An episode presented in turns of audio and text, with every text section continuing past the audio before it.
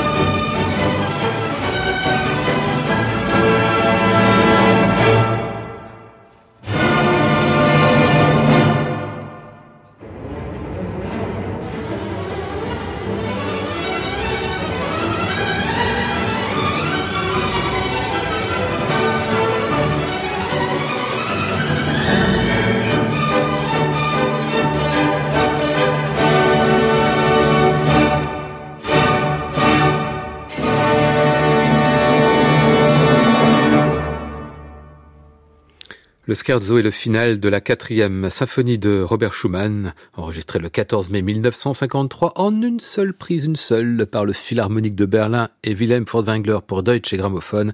C'était notre disque de légende à retrouver et podcaster sur le site de France Musique et sur l'application Radio France.